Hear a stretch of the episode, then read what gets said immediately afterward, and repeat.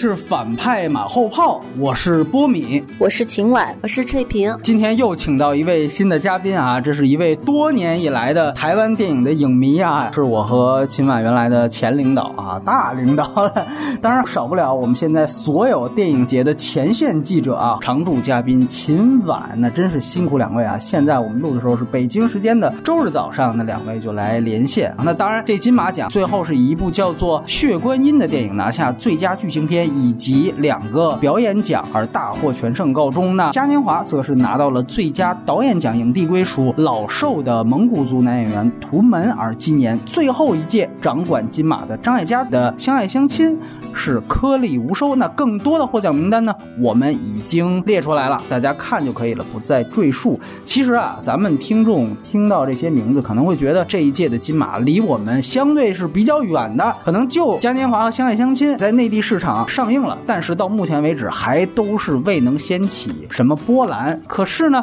从另外一方面啊，我发现这个最佳纪录长片影片获奖之后，他的导演马丽上来说了一句：“说谢谢这个奖，关注到了我们这些低端的人口。”而嘉年华的导演文彦拿到最佳导演奖之后，为那些没有发出声音的孩子发出了声音。那这个可能会让大家想起内地发生的现在的另外一些的事件，甚至最佳剪辑奖还给了呃塑料王国。所以感觉虽然这是在台湾发生的事情，但是它和内地现在很多人交心的关注的这些事件。又好像都息息相关，所以特别想先问这个问题，尤其是秦晚在前方对这些声音的反应，是说比内地更大呢，还是说其实反倒台湾就还好？因为我是一直身处在后台的采访区，一边播着那个颁奖典礼的电视，然后一边这边会不断的来人过来采访，所以球的导演玛丽在说那个获奖感言的时候，我没有听到那一段，而且他到了后台也没有在讲这个话，他主要是介绍他那个电影的。创作的一个过程，台媒也没有会去主动的问这样的问题。就儿童性侵的那个事件可能更大一些，所以在前一天的入围酒会的时候，其实主持人是问了一下文燕，然后文燕也接了。文燕的那个话还是那句，就说啊，这种事件一直在发生，希望大家关注啊等等。他也没有说太细去剖析这些东西。你说呃，台湾这边特别激烈，那肯定也是没有。自我感觉是觉得他们对嘉年华跟球也没有那么热衷，但是大家觉得获奖可能也是实至名归的。我们原来经常看到。到这种情况为一个社会事件去发生，更多的是在奥斯卡这样的奖项上。记得有一年塞尔玛的最佳歌曲拿了之后，他们上来的人还当时为香港的战中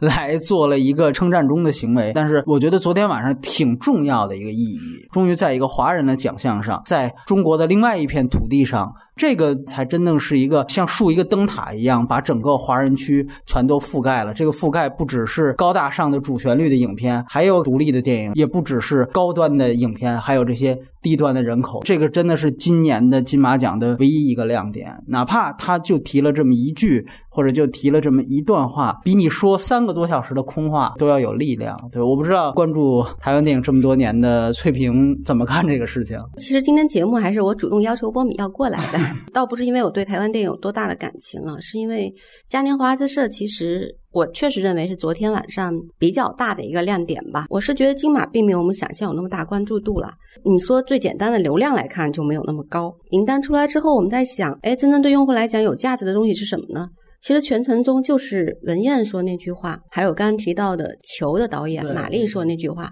确实是会让你心里动了一下。我觉得在颁奖前，正好警方公布了这个红黄蓝这个调查结果，然后红黄蓝也出来说了一下这个相关的这个。说明吧，这时候去发声，其实可能有一些情绪化的东西在里面。我是觉得电影还是给我们寄托了很多梦想吧，比如说能不能在现实中没有办法改变的东西。在电影中能够看到，在现实中无力的东西，在一个肯定电影成就的颁奖会上，能不能有一些肯定？这其实是有预设的，是因为现实确实没有让我们看到更多有价值的东西。但是文彦的话是非常非常得体的，你没有办法去情绪消费更多，在谈这个事儿没有意义。但至少点到为止，比如说让更多没有发出声音的孩子通过电影被被看到、被听到，这段话我认为还是非常得体的。我们也可能注意到这几年的香港金像奖和政治走的也比较近，但是这个和今年的金。金马奖绝对不一样，因为香港的金像奖，包括去年的那个举动，它其实更多的是一种顾影自怜，是一种自说自话，就是我们香港人多委屈多可怜。但是台湾金马奖给予的是所有两岸三地，哪怕我自己没那么关注，但是我给予你们一个发声的机会，我给到奖项，你们能上台，这本身。就已经比香港金像奖，当然也比大陆的很多奖项要重要的多。所以，一个真正承载华语的所谓“华人之光”的平台，应该有这样的包容性和宽容度。这是现在台湾金马奖引领华人之光的地方。补充一句，最佳纪录片球和最佳剪辑的《塑料王国》，我们在 First 那期都谈过了，所以大家可以到时候去找一下。还要问秦晚，因为今年毕竟最大赢家《血观音》，能不能在不剧透的情况下给大家介绍一下？血观音拿到剧情片稍微有一点出乎意料，一开始大家都会觉得是大佛普拉斯会热度会更高一点。对，在一个台湾电影奖中，大佛拿到最佳剧情片的话，我觉得是没有问题的。雪观音拿到大奖可能是诧异了一下。个人理解，像杨雅哲，他也是台湾比较力捧的一个导演嘛，几部下来他基本都入围金马奖，然后也都是给他一个上位的机会吧，所以可能落到了这一步上。那雪观音这个电影，它其实是一个尺度比较大，然后。黑暗程度比较大的电影，它主要是讲那个台湾的政商勾结，财团如何就是压榨下层，然后它跟《大佛普拉斯》正好是两面，就是说《大佛普拉斯》反映的是那台湾中下阶层的一个状况，而《血观音》它是反映这种上层的那个黑暗。台湾电影他们自己对于社会的批判的力度还是比较大的，而且他们的这个强度也是很大的，他没有什么会去规避的事情，想怎么讲就怎么讲了。然后呢，他的这个商人呢，他又比较特别，他是落在了一个家族上，然后这家族里面全是女人，他其实是。把上层的黑暗面，它是落在了几个女人的身上，既有一个女人之间心理的细腻的展现，也是一个财团的阴暗面的展示。惠英红演的是这个唐家的一个话事人，对，然后他其实是很多事情的这种幕后黑手。吴可惜是他的女儿，出来当交际花的，去搞定各种事情的这么一个人物。但是这个人物他厌倦这种生活，有点堕落了，所以呢，惠英红这个角色他就开始转向培养他的另一个女儿，就是文琪演的唐真那个小女儿。听着像女版教父啊，这感觉啊。对，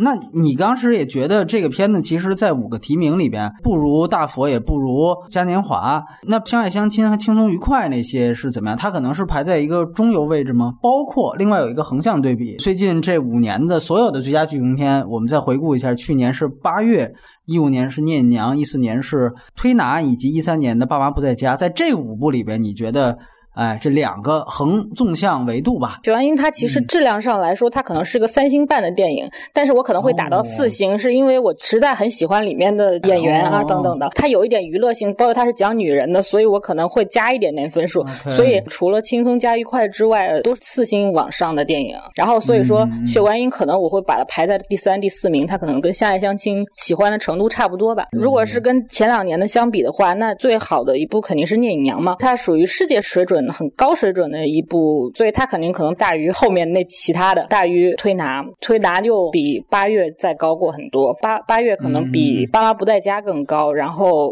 爸妈不在家可能跟血观音差不多吧。五年血观音也是最差的，明白了。杨雅哲的水准，血观音他是男朋友女朋友的导演，女朋友男朋友，然后还有囧男孩，他的水准其实算一般。但是台湾呃这些导演里面，就是他也算是又有一点能走一点商业路线，然后艺术性也有一些的这么一个综合型的导演。这个电影它其实有一点娱乐片、悬疑片的属性，但是它的叙事我实在是觉得太乱了，它有点故弄玄虚。内地观众来说，他讲一些台湾的一些官员谁怎么着，就还是有点距离感吧。但是还是挺好看的，毕竟就几个女人在面前，而且尺度很大。血观音是肯定没看了，听 齐婉说觉得还挺有意思的。我是觉得杨雅哲之前的两部基本都看过，他确实是。那种有点概念先行，就是他的想法挺好的，但落地执行中总是有点偏差，尤其在细节中你感觉不到就是他真正的意图那种张力在哪，这可能是我觉得对他的一个粗浅印象吧。前几年电影中我确实最喜欢是聂隐娘。但是我排第二的我是爸妈不在家，因为可能我对社会关注的题材比较感兴趣吧。然后推拿和八月我觉得差不多。然后就是今年这个表演奖，惠英红她就是凭借《许冠英》来拿奖。其实今年香港金像奖也是她。特别有意思的是，她一年两个。影后，凭借的还是不同的电影。香港金像奖是《幸运是我》，就是秦晚好像我我感觉她好像是对惠英红这两次拿奖啊，都感觉不太服众啊。我记，因为当时我们在聊这个 聊这个金像奖的时候，他就觉得这惠英红老她没意思。金哎金马又他请他聊聊这个事儿，哎哎没有嗯来呃，我是这么觉得，我 我对我对那个《幸运是我》里的惠英红是有点儿意见，就是我觉得她太漂亮了嗯，在演那个老太太的时候，就是不是那么贴合那个角色。但是雪文英我看了之后，我觉得她还是比较服众的。其实一开始我们就老觉得她得影后嘛，其实她没得过金马影后，所以说这一点呢，哦她作为一个这么高超水准的演员，可能也是一个集邮吧，也得让他得一次。也得拿，啊嗯，对 然后他嗯在这个里面其实是有演技时刻的，他其他的几个演员突出一点，有几场戏，他有一个一边念佛一边流泪，然后内心充满杀机的一个镜头，那个真的是嗯太厉害了，不是一嗯一般人能做到的一个镜头的表演。惠英红这个是人物的设定是，他是从香港来台湾的，所以他的母语是粤语，就他如果一生气嗯或者一着急就会飙粤语那么一个状态。嗯然后他念佛也是念粤语，然后有一段日本的一个太太交谈，他会说日语，他有一个语言上的这种变换哎呦。呵这个角逐也是最激烈，据那吴念真说是最激烈的一哦项，是四轮角逐。最后没办法，就是每个评委就有自己坚持，比如说还有喜欢文琪的呀，不知道有没有喜欢舒淇的啊，就有点焦灼。然后所以他们最后等于说是先把最低的那个人就删。最后一轮的时候是惠英红赢了这个尹欣和张艾嘉。然后从影帝的角度啊，感觉这个已经是虽然图门好像不太有名的一个演员，因为老寿这是一个比较呃独立的电影，但是呢，这个要这么算也算是。第四年金马把影帝这么重要的一个奖项给内地人了。我们知道香港金像有一个潜规则，影帝是不颁内地人的。当时我们也聊过这个潜规则，但是呢，金马反倒在这方面是格外慷慨，又再次展现了他的华人之光的一个属性。因为我们知道去年的这个是范伟，对吧？现在正在上映的《不成问题问题》，然后前年是老炮儿冯小刚，对吧？再往前一年是当时是有点今年文琪，甚至比今年文琪风头还大的当时的陈建斌是男配啊，这个导演啊，最最佳新导演，包括影帝都是他。因为有一些可能保守台媒会抓着这个事情说，呃，秦晚这方面你有什么看法吗？还是说他表演确实好，也比较服众？因因为今年的这个影帝的这个选项，就是他提名，你要你除非你是跟这个提名的复审的那个评委去较劲了，因为他们选进来的其实这五个人跟影后那个激烈的程度相比还是弱一点。图门其实在里面显得是比较突出的，无论是戏份啊，无论是他的表现的水准，都是比较突出的一个。因为其他几个像黄渤电影本身质量一般，然后大家也不是很看得懂。金城武已经是投票里的第二名了，就是大家很想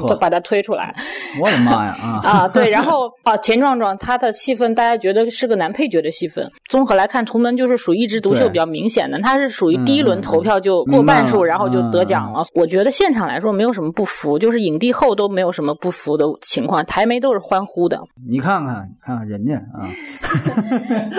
对，然后那个像像文琪获奖，大家都很惊喜啊，都很高兴，他赢了这么多老前辈嘛。然后呃，嗯男配角陈竹生也是是台湾的多年的这种甘草演员，所以也没有什么意见。他其实分配的还挺均匀的，就是说他后面很多像新演员、新导演都是台湾人，然后最佳大奖也是台湾的，所以台媒就除非你是全给了呃你大几个大奖全给了内地人，他们可能台媒可能才会跳出来吧。就今年算还算比较公平，所以就比较分猪肉啊。对 对对，所以就还还还还好了。是，尤其你刚才提到男配，大家可能对他这个拿奖的这个电影不太熟悉，但其实今年他这个台湾男配在很多个大热门电影里面都有演出。如果大家看过《嘉年华》的话，这个男配的获奖者就是《嘉年华》里面特别怕惹事儿的那个旅馆的老板。那就还是那句话，再鞭尸一下，他跟耿乐一样，其实他今年他们俩都是演了很多个金马的大热的，但是耿乐就一个提名都没有。呃，这个也确实是一挺有意思一事儿。然后就是呃，刚才。秦晚也提到了，好像今年确实是一个最后给了一个以女人戏为主的电影，但与此同时，我们也注意到，在导演奖的提名方面，其实他五个提名是三女两男，最终文燕也是一个女导演拿到了这个奖项。呃，这个事情能不能说今年其实在这方面？呃，金马也有一定的这个这个性别上的倾向性啊。另外一个当然是张艾嘉了，你觉得是不是感觉是政治正确的这么一个因素？秦晚，嗯。我觉得没有啊。因为我觉得就是女女性的题材和这个导演他的表现就是好啊，就没那么明显，不像呃我们刚去看戛纳的时候说最佳导演突然给了科波拉那个片儿，你这个是政治正确了吧？就有点猜测。那你这是因为有比他更好的电影吗？但是你这现在你从这个提名的状况来看，其实这几个获奖还是比较公正的。然后咱们就说到这个现场环节啊，这个毕竟。两位都是一个在后台盯，一个在这个视频上盯。呃，先问问翠萍吧，就是因为可能你反倒看电视是不是更有直观？就是听说今年这个表演环节又是各种车祸，它和这个我们说一项颁奖典礼好像。感言环节最枯燥，表演环节最有意思。今年金马好像颠倒过来了啊！这个感言刚才说了，金句频出，但是表演环节又是好像各种跑调。今年是好像蔡依林啊第一次来献唱金马，但是好像也比较车祸。我不知道这个整体表演环节你们怎么看？确实是，我是听到是有走音的，但是可能后来也比较巧，人家也回应了嘛。回应的还挺巧妙的，但我觉得这都不是重点，我倒没太关注这个。我倒觉得有好多老歌，它又有串烧嘛，然后还有一些电影画面，那还挺感怀。同时，它不是还有个每年一个环节是过去去世的电影人什么的，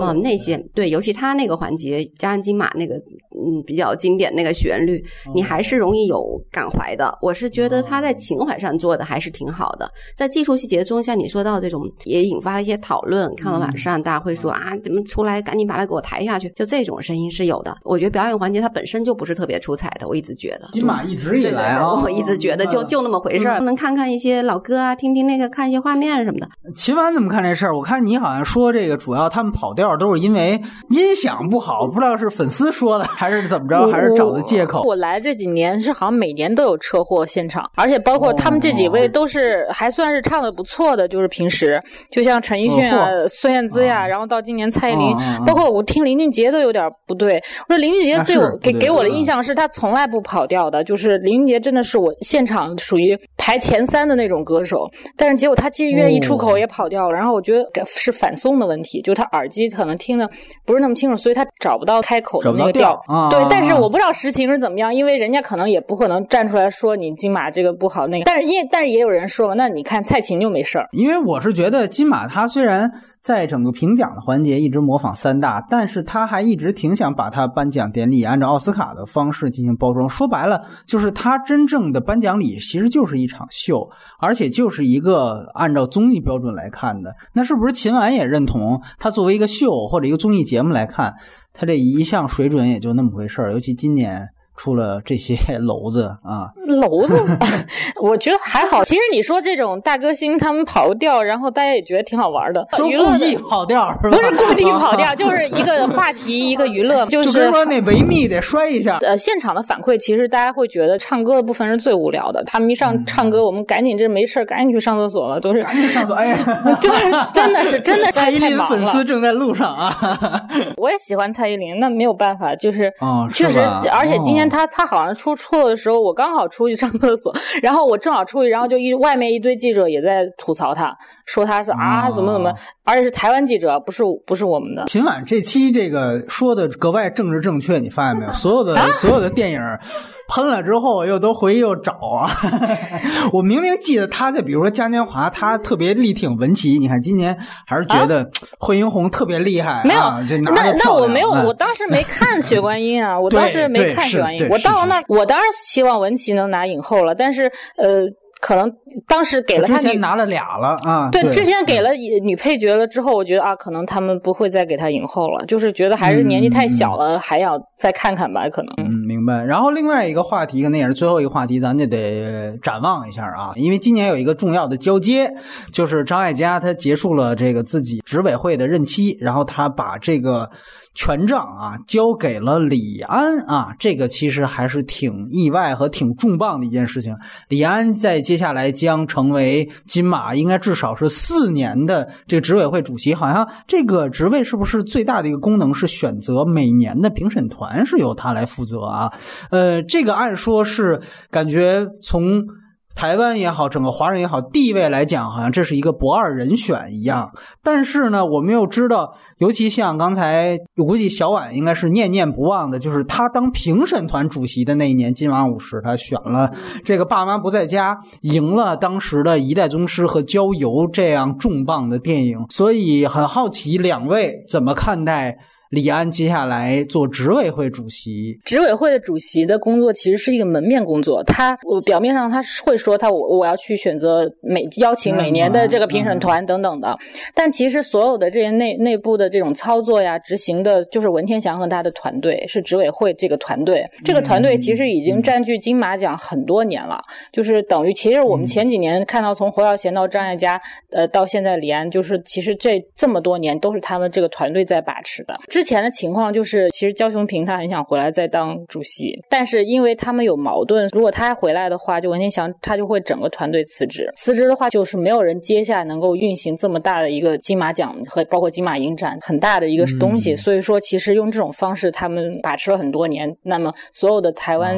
电影各方面资源啊等等的，他们操作运作已经非常熟练了。所以这个团队可能就短期内应该也不会变。就你那意思，就是李安没有实权，是这意思是吧？是这样的，因为。因为他们肯定需要找一个大导演来坐镇来做这个主席嘛，前面都是这样。那其实他们就是出席一下活动呀，然后邀请明星做评审啊什么，他这种门面是很有帮助的嘛。那李安他确实也很忙，大家都知道他自己那在在美国这么多事情，他的意思也是呃张艾嘉还有包括呃他们团队就是。求求他，就是说能不能来，然后也是很多人跑过来求他这种的，他是考虑了两个月才答应他，然后就大家就会答应他说啊，你不用每隔每隔几个月就飞回来，你就到那个呃前面事情就等于这边都搞定了，然后等到那个快要开始的时候，你大概就是那个时候你再回来，然后如果中间有什么事情啊，我们大家都会帮你的。那张艾嘉也这样讲，所以说李安就是等于卖不这个面子，所以就还是只能接下了这样的一个事儿。其所以所以从这实质上来说，这个他就是找一个。大导演来呃撑场，这样子呃，这样金马奖也是可以继续他这样一个地位嘛？这个这个很重要，嗯。但是你说，比如说呃，李安的当年的评审团好像评出了不算就是特别合理的一个结果，这个我觉得对，其实没有关系，就是说。因为在这个最后决定这个奖项的时候，其实这个主席的这个人其实没有太大作用，除非除非他有相关电影入围啊。我觉得像今年张艾嘉这么多，他那个这么多入围，可能进来之后，可能呃大家反而把他忽的可能，呃反而把他忽略了。但是李安就有一个好处，他拍拍的都是好莱坞，他如果这段时间内他不拍华语片的话，其实他没有什么呃关系上的这个。勾连，所以说他来，他在这里坐镇一下，就是其实就是撑一个门面。我在这个延伸一下。这个我我这次做个小人吧，就是这届把这个男配的一个提名给了他儿子，这个现在又宣布是他来接管金马，因为他儿子那个影片啊，我们还真的都能看见，他早出资源，我们马上峰聊过，就是《目击者之追凶》，感觉那是一个很类型化的一个表演，就你很难说是一个说非提名不可。你觉得这个是有没有这种关系？毕竟他是好莱坞，但是他儿子可能估计。呃，一时在好莱坞还还有有点难，对，这个我我还我确实一开始我也没想到李安这么大导演他会把自己儿子就是一直就扔在华语圈，然后其实内地的导演他也合作了很多，拍了很多很多电影，就感觉就是让他把他扔在这儿，然后让大家都用他，就我没想到李安是这么一做法啊，但但是其实李纯我我我本本人还是比较喜欢的，就是他还挺可爱的，就是从呃看看一个小男孩的角度来说，然后包括他其实。在目击者，虽然呃，你说他也没有得奖嘛，他其实看能看出他有潜力，所以说如果大家想捧一把，就有这个关系也可以接受。哎，翠萍怎么看李安父子这个事儿？来，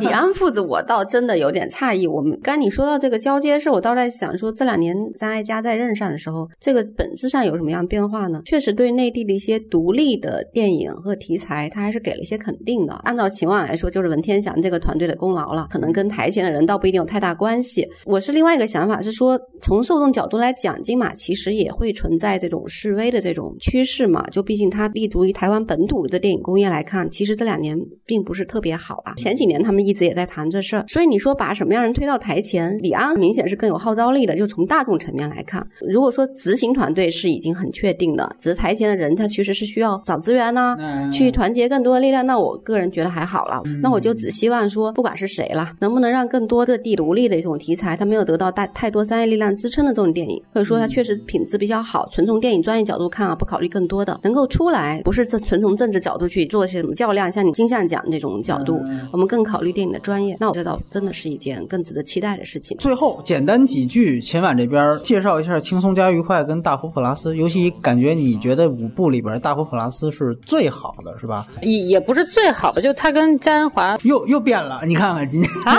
什么？不是我的意思，我为什么会选他？是因为他是台湾片，就是如果跟嘉年华相比，如果他他得奖是更合理的。从预测角度来说的话，大佛当然不论是他的这种表现形式，包括他还有一定的娱乐性，他的接受度非常高，而且他有一个特别好的处，他是在拍小人物，而且是那种就是流浪捡垃圾的那种小人物。其实你要是从站在一个精英的角度去看，你还是有一个接受过程，但是他有一个特别好的一个方式，他用了一个窥私的一个剧情。当你窥私啊窥私这种欲望，就是每个人人的内心都会存在，所以他用这个方式把你观众的心理拉到了这个小人物的同理心上。你在这个过程中，你跟他其实就产生了一个同理心跟同情，然后这个小人在发展他的命运的时候，你就会有一个接受，然后知道他的社会的问题。他好像也是一个黑白片，对吧？对对对对对你觉得从黑白的角度来讲，他比八月他怎么样？嗯因为我看他拿了摄影奖，呃，我觉得摄影其实是属于稳定发挥吧，就周梦红自己自己当摄影嘛，哦，就是钟梦红当的摄影啊。对，周梦红给当时是因为黄信尧他拍了个短片叫《大佛》，是一模一样的一个事儿。然后呢，周梦哦红当年是当金马的评审，然后这个短片也是入围，但是没得奖。他得奖是锤子镰刀都休息，你知道吗？特别特别特别好玩是是。是然后然后周梦红看上了这个作品，然后就主动说我给你当监制，然后我甚至可以当给你当摄影，我们把它拍成长片吧。然后就拍嗯了。周梦红的摄影大家也都知道，他也不算特别高明，但是就是一个稳定发挥吧。他是有一个黑白跟彩色的对比的，就是他在看有钱人上层生活的时候，它是彩色的；平时的日常的平民的这个生活就是黑白的。它是这么一个设计，这种设计其实是很容易去明白的，也没有说有多高明。但是最妙的一点是刚才说的那个，他把你的同理心给拉到那个平民的身上，就是还是比较推荐吧。轻松加愉快的话，我觉得它跟那个锤子镰刀都休息是一模一样风格的一个电影。那然后我觉得耿军的这种风格也是在华语片里面是比较少的。其实它有一点点像罗伊安德森的感觉。可以加哦，还有就像考里斯马基什么，就是你这都够捧的呀！哎，都特别、特别冷的那种，然后人物有一点不现实感，就是一个荒诞寓言的这么一个形式的电影，所以他是有一个强烈风格化的这么一个导演。虽然他在表现力上，我觉得包括他一些隐喻上，他还是有点太，他做的不是很到位吧，所以他可能在整个质量上来说会较弱一些，但是风格还是很突出的。你看秦晚今天这介绍，等于最佳剧情片，一个是女版《教父》，还有一个中国版的罗伊安德森，再加上嘉年华的达内兄弟啊，这就是整个这个群英荟萃的感觉。对，其实我为什么最后提这个摄影奖？我觉得就我还真觉得金马在技术奖环节，他发挥了他复审，我反倒觉得他比香港极限要要要要。你看这次他有那个保护小羊儿不露凶光，难呐啦